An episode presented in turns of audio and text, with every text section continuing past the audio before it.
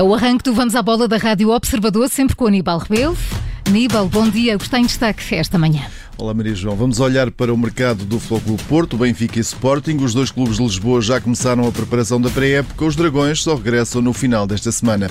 O Benfica já tem um alvo para a direita do ataque, o Sporting quer segurar o melhor marcador do campeonato e o Futebol Porto não quer ouvir falar em propostas por Otávio. No Euro, França junta-se a Portugal, vai assistir aos quartos de final no sofá. E Aníbal, começamos então por perceber quem pode sair ou entrar nos planteios dos clubes portugueses numa altura em que as equipas regressam ao trabalho. É o caso do Sporting. Depois dos testes médicos, os jogadores ontem à tarde já começaram a trocar a bola em Alcochete. Ruben Amorim contou com 23 jogadores. Fora das contas do técnico leonino estão os internacionais João Palhinha, Nuno Mendes e Pedro Gonçalves, eles que estiveram ao serviço da seleção portuguesa, e também Sebastião Coates e Gonzalo Plata, que se encontram ao serviço das respectivas seleções na Copa América. Mateus Reis também também falhou este arranque da temporada. Está em isolamento devido ao facto de ter viajado desde o Brasil. Hoje há novamente treino às nove e meia da manhã na academia. Em Alvalade, o objetivo é reforçar a equipa e segurar algumas das pedras-chave do plantel, porque a época que aí vem, adivinha-se, dura. O melhor marcador do campeonato é mesmo para segurar. Potes esteve ao serviço da seleção, não chegou a jogar e agora em Alvalade esperam por ele para renovação de contrato com melhoria de ordenado, um acordo que até já está avançado. O goleador do campeonato, eh, do nacional vai beneficiar também de uma melhoria salarial, ao que tudo indica de 500 para 700 mil euros líquidos e pode igualmente ver a cláusula de rescisão subir. Atualmente está cifrada nos 60 milhões de euros. A própria extensão do vínculo hoje até 2025 deverá ser prolongada por mais um ano.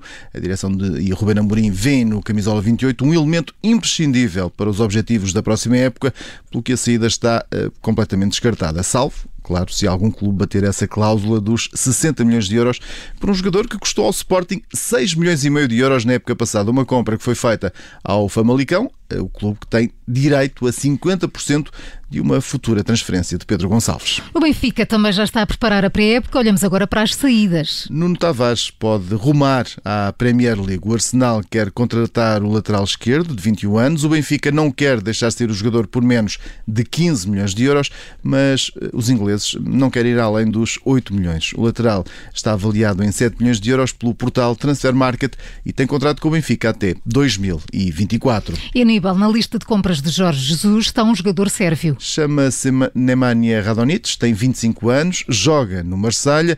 Na segunda metade da época passada esteve emprestado ao Hertha de Berlim, eh, onde acabou por, que acabou por não exercer a opção de compra eh, de 11 milhões de euros.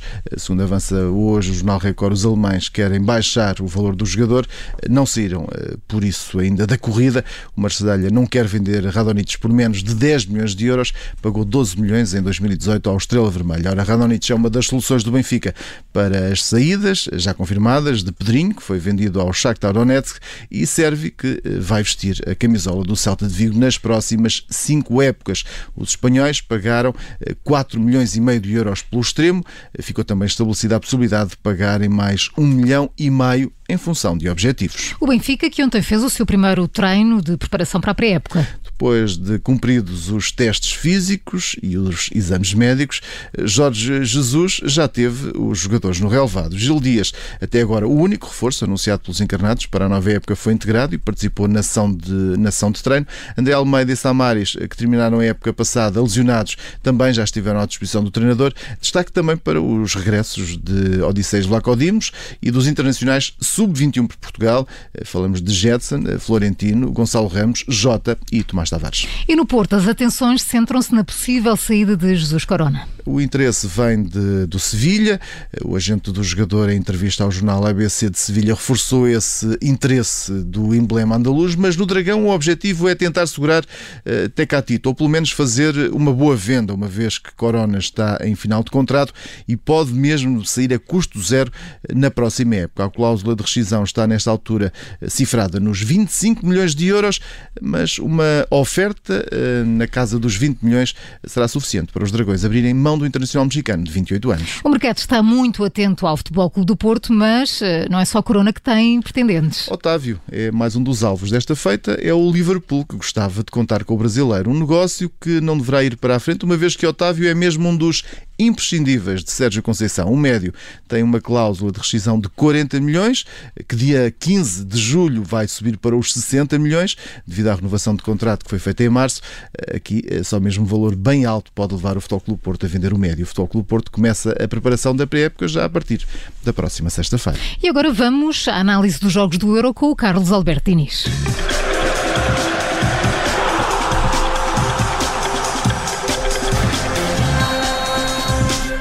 Bom dia, Carlos. Olá, bom dia, Aníbal. Grande surpresa bom ontem dia, à Carlos. noite. Seleção campeã do mundo É a cair nas grandes penalidades frente à Suíça. Um bis de Seferovic. Ora, que consequências vai ter esta seleção deixa agora que se prepara também para o caminho do Mundial? É verdade, grandes, grandes surpresas ontem nos jogos e jogos cheios de, de emoções. Hum, por isso a Suíça que fez, fez um excelente jogo, diria, eh, a ganhar um zero e depois falha uma grande penalidade. Hum, e, e a França a dar a volta ao próprio jogo e a ficar confortável, um grande gol de Pogba, uma boa exibição e a França a fazer o 3-1, mas nada fazia para ver. Mas o futebol tem, tem essas coisas. A Suíça nunca ficou conformada e realmente dois gols de Seferovic e a ajudar a reviravolta e depois aquela defesa de Sommer, a última grande qualidade do Mbappé. Um, um resultado quase eh, imprevisível, mas que realmente eh, mostra, mostra que o futebol eh, nem sempre os campeões conseguem chegar ao fim, não é? Um, e tivemos também o, o- a, Espanha, a Espanha com a Croácia, que realmente eh, também cheio de emoções. É que- Quase uma surpresa também neste, verdade. neste europeu, não é?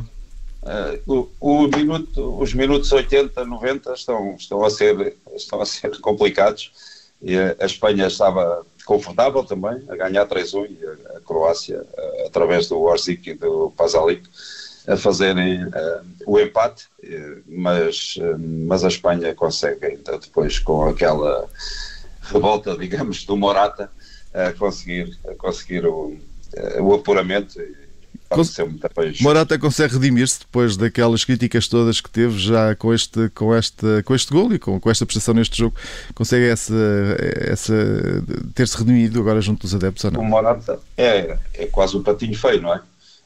tem, tem sempre ali alguns problemas. eh, Realmente, este, este gol, um excelente gol, diga-se, eh, parece que eh, o, o vai pôr no, no bom caminho. Vamos ver o que, é que, o que é que a Espanha vai fazer e o próprio Morata, mas, eh, mas parece que se redimiu com, com a Espanha, com, com este gol e com este apuramento da, da, equipa. Hoje, hoje temos mais eh, dois jogos.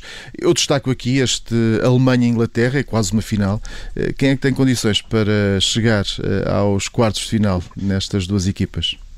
A Inglaterra continua no, no conforto do lar, não é? Com, sempre sem sair, e, e isso traz alguma vantagem, mas, hum, eh, mas até agora eh, só marcou dois gols também, não é? No, no campeonato. Eh, não sofreu nenhum, que, é, que é uma vantagem, mas e a Alemanha, a Alemanha é uma equipa que tem sido irregular neste, neste campeonato, mas que hoje de todo quer, quer mostrar que quer voltar aos, aos bons tempos. Um, é um jogo de difícil prognóstico, mas, di- uh, mas parece-me que a Alemanha terá alguma vantagem. E depois temos o, o outro jogo do dia, Suécia e Ucrânia. Se Inglaterra também não tem marcado muitos golos, aqui deste, nestas duas equipas verdade. também, é- também não é coisa que se veja muito, não é? Não, não, é é verdade. Um, é um jogo de- difícil, difícil de previsão. A Suécia ficou em primeiro do grupo, a Ucrânia foi terceiro no seu grupo. Digamos que é aqui uma, uma luta entre o Isaac, a grande esperança da, da Suécia, eh, e o Ar- Yarmolenko e Yarmanchuk, que já marcaram dois golos cada. Um, mas vamos ver se a Ucrânia não faz aqui eh, alguma surpresa, eh, considerando que a Suécia foi primeiro do grupo. Um, um jogo difícil também de, de previsão, mas eh, talvez a Ucrânia tenha, tenha alguma vantagem.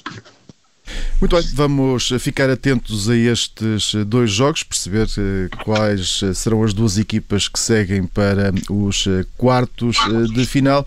Amanhã, Carlos, voltamos a conversar para essa Até análise amanhã. destes dois jogos. Até amanhã.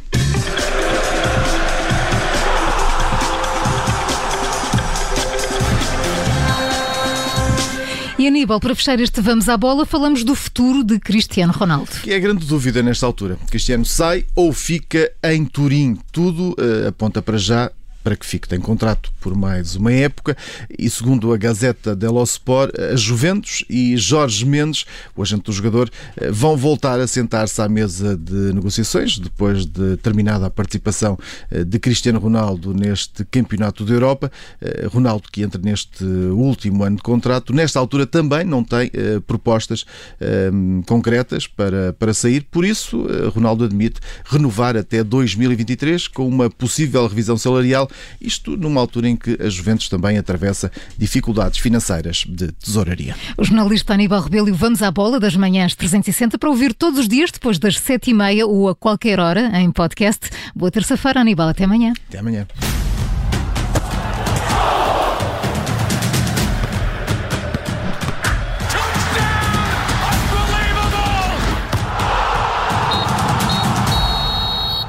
Rádio Observador.